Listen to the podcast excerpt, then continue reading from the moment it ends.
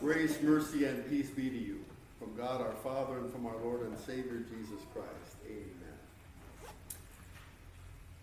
I would invite you to take hold of the hymnal in front of you, should you choose to, and to take a look at two things with me there. The first actually comes from the Small Catechism. It is on page 327 in the book there. At the bottom of page 327 in the hymnal, we have the section of the Small Catechism that describes daily prayer. It starts off with a morning prayer and an evening prayer, but then it continues with two more. A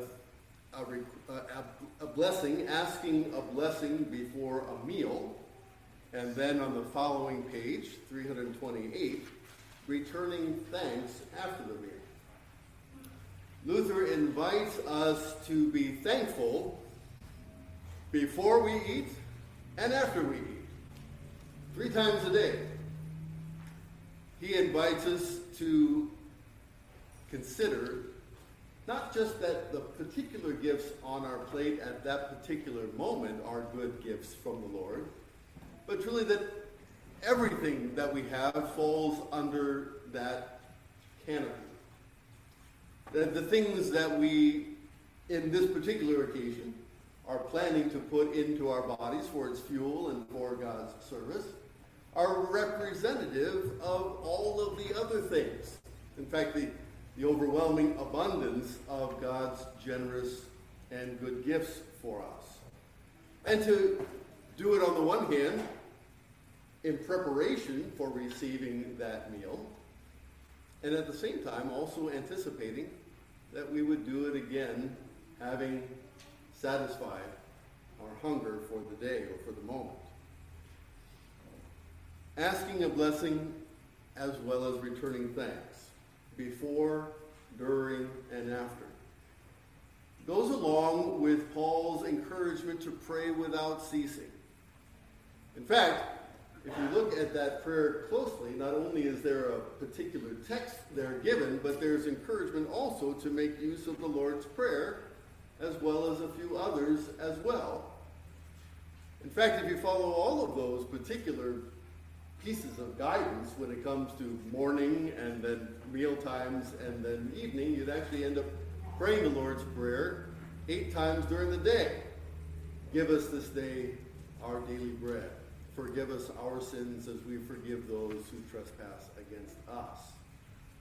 These reminders of the Lord's blessing, and in fact asking that God himself would direct and guide our own responses to the world around us, both in terms of receiving things, recognizing that they come alone from God's generous hand, and also that the people that we are interacting with are also the objects of our forgiveness and love and mercy, that all of these things are part of the same discipleship. They're part of following the same Lord. Thankfulness goes along with the regular routine, then, of being a part of the kingdom of God, because thankfulness recognizes that all these good gifts around us truly do come from our Father in heaven above. But not just for the sake of the body, but also for the sake of the soul. This same pattern is brought to us in our order of service as well, in the liturgy. If in that same book you were to take a look back to page 201, you'll find there the Thanksgiving prayer that is provided for us after receiving Holy Communion.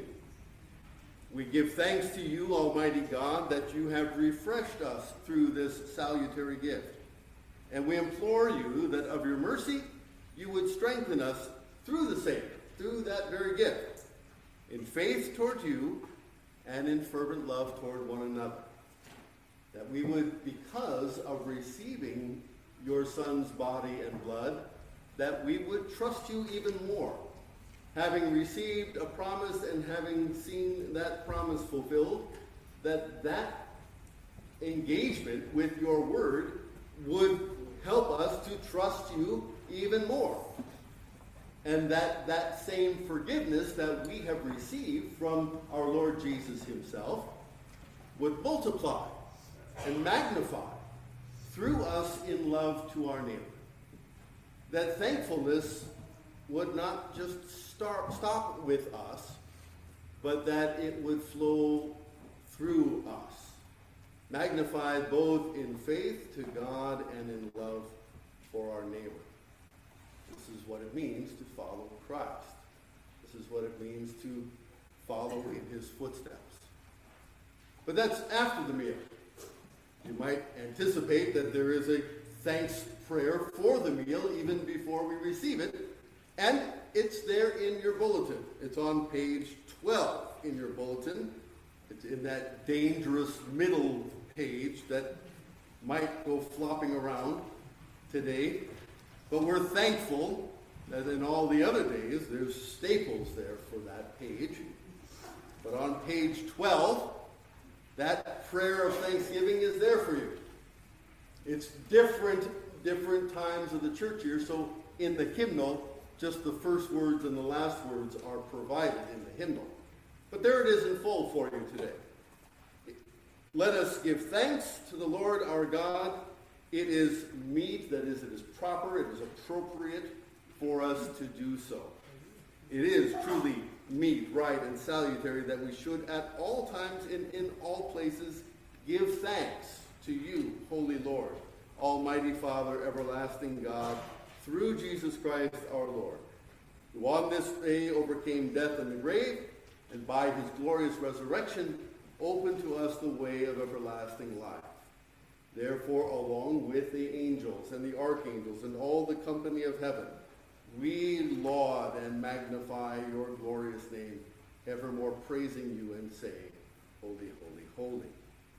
We pray a prayer of thanksgiving for the meal before we eat it, and we pray a thanksgiving prayer after we eat it, asking on the one hand that God would fulfill his promises, and in recognition that God has, and that he does, and that he has every intention that this seed that has now been planted in our hearts and minds through our mouths will bear fruit, that it will strengthen, increase, multiply our faith, that we are further and further in the hands of our beloved Lord and Savior Jesus Christ, knowingly and intentionally, and also that love from Christ is being put into practice in love for the sake of our neighbor as well.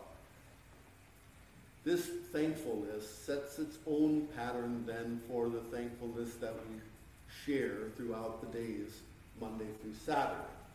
This thankfulness of recognizing that the good gifts from God that surround us all over are for that very purpose again. On the one hand, coming from our Lord and recognized as such, and also for the sake of love and service and generosity to those who are around us as well.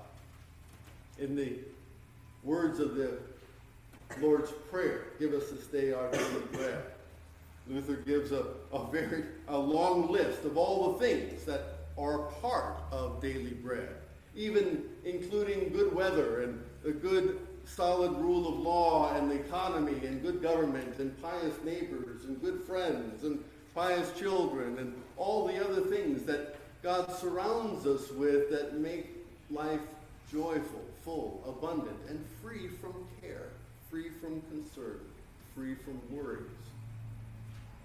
And thankfulness to God for all of those good gifts, we appreciate that God's generous hand continues to look after us. And that when there is any lack, we would know exactly who it is that we should go to. And it's not just about running off to Walmart, or even perhaps the new Aldi that's coming in March or April or May or whenever they open their doors. But that we would recognize that all of those things too have been brought to us by a loving Father who does care for us and keep us as the apple of his eye, and his encouragement to be his servants, to follow him, and to give him honor and glory in all things. We pray in the Lord's Prayer about daily bread, not because we think the Lord is going to forget to provide it for us, but because we so often forget to give him honor and glory and praise for those things, so that we would readily recognize who it is that has been generous to us. Likewise, with the gift of the Lord's body and blood, that all the things necessary for our eternal salvation have been established and won and covenanted with us by our Lord himself, and that there is nothing remaining, nothing outstanding, needing doing, but that we might eat and drink from him and receive the benefits, the fruits of his cross, so that our sins are forgiven, and that the encouragement of the Holy Spirit is with us always. The Lord Jesus Christ, who promised to be with us to the end of the age, fulfills his promise, not just to be alongside, but to be in and through all that we are and all that we do. It is a reason to be thankful. Now, how might we also establish our thankfulness in some concrete ways?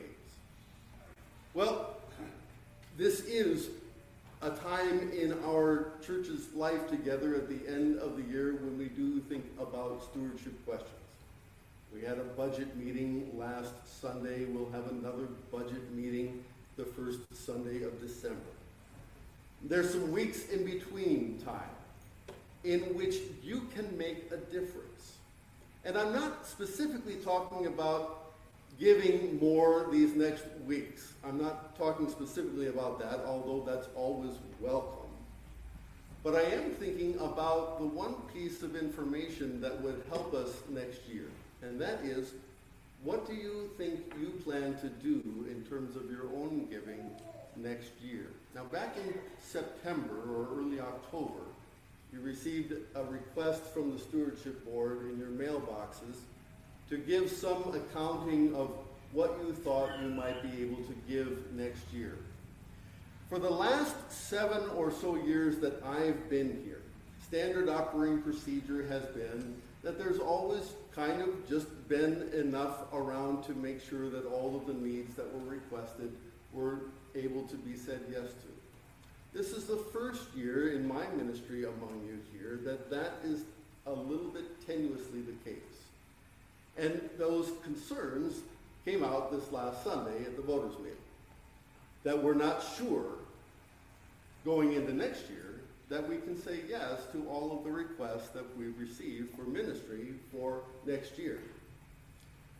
One of the ways that we can shore up our yes to that when we come together again in December is to receive back from all of you your promises and pledges of what you believe you're going to be able to produce as far as givings for next year. And as you might notice, in your own life, everything is getting more expensive these days. It seems that way every year, doesn't it? But when things are kind of standard operating procedure and things are just kind of going along, it doesn't necessarily come to mind to think about the things that happen here at church as well. Turns out that insurance and utilities and all the rest of the things that go along with church, as well as my being here, as well as other things that we have around us, the things that God provides for us, all of those things also get more expensive as time goes on. And so as we look at the prospects of ministry moving forward, the things on our calendar, the things that we want to accomplish, the work of evangelism as well as the work of discipleship, as well as the work of making sure that building and electricity and heat and air conditioning all happen as we expect them to, so that there aren't any lacks that we notice. That we would hope that you would also consider that perhaps this coming year there might be an opportunity to increase that giving, to imagine that there is going to be a chance for being more generous. And that's why I ask you to think about it prayerfully over the course of the next weeks. I've thought about it myself. I need to do that with Heidi as well. And we're thinking about that. I'm going to be sharing my plans with the Stewardship Board after church today, because we've got to all work at this together.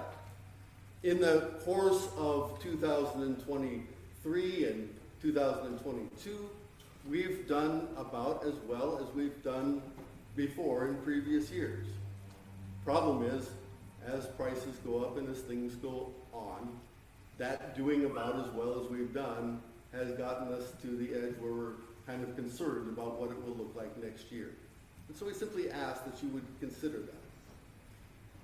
In the course of our own receiving of God's good and gracious gifts, nobody would ever ask to have you give something you don't have, because the Lord only ever asks for a first fruits or a first gift from the beginning.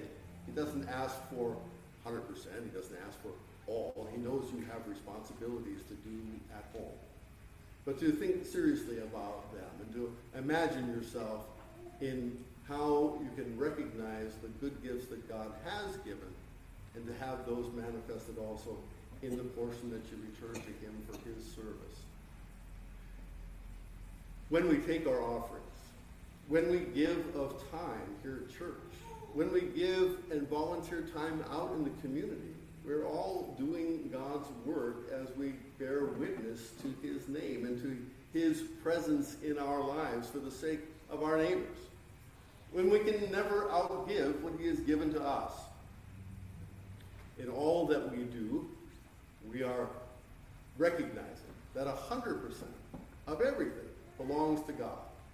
He has set each one of us as kings and queens in our own households to make those decisions as well, as far as how we will recognize the fact that everything comes from our Father above, and that some is also needing to be dedicated for His use here in Pulaski County for the sake of the ministry of the gospel in this place. And so, in looking forward to our course in the next few weeks, we pray that you'll have opportunity to share with the Stewardship Board and with our Financial Secretary those results of your prayers and your considerations on that as well. We have every intention of making sure that the lights are on and that the temperature is comfortable and that the body and blood of our Lord Jesus Christ, that scriptures and catechisms are available for all, and that the word of the Lord is proclaimed in this place until our Lord Jesus returns. I think that is our collective effort and our collective hope. And we would have a place that each one of us can call not only God's house, but the house that He has also provided for us to share in this gathering and in the gatherings we celebrate downstairs, where each one of us can look each other in the eye and rejoice that we share in common faith, that we share in common vows together, we share in common commitments as we work towards the good that God has laid in front of us.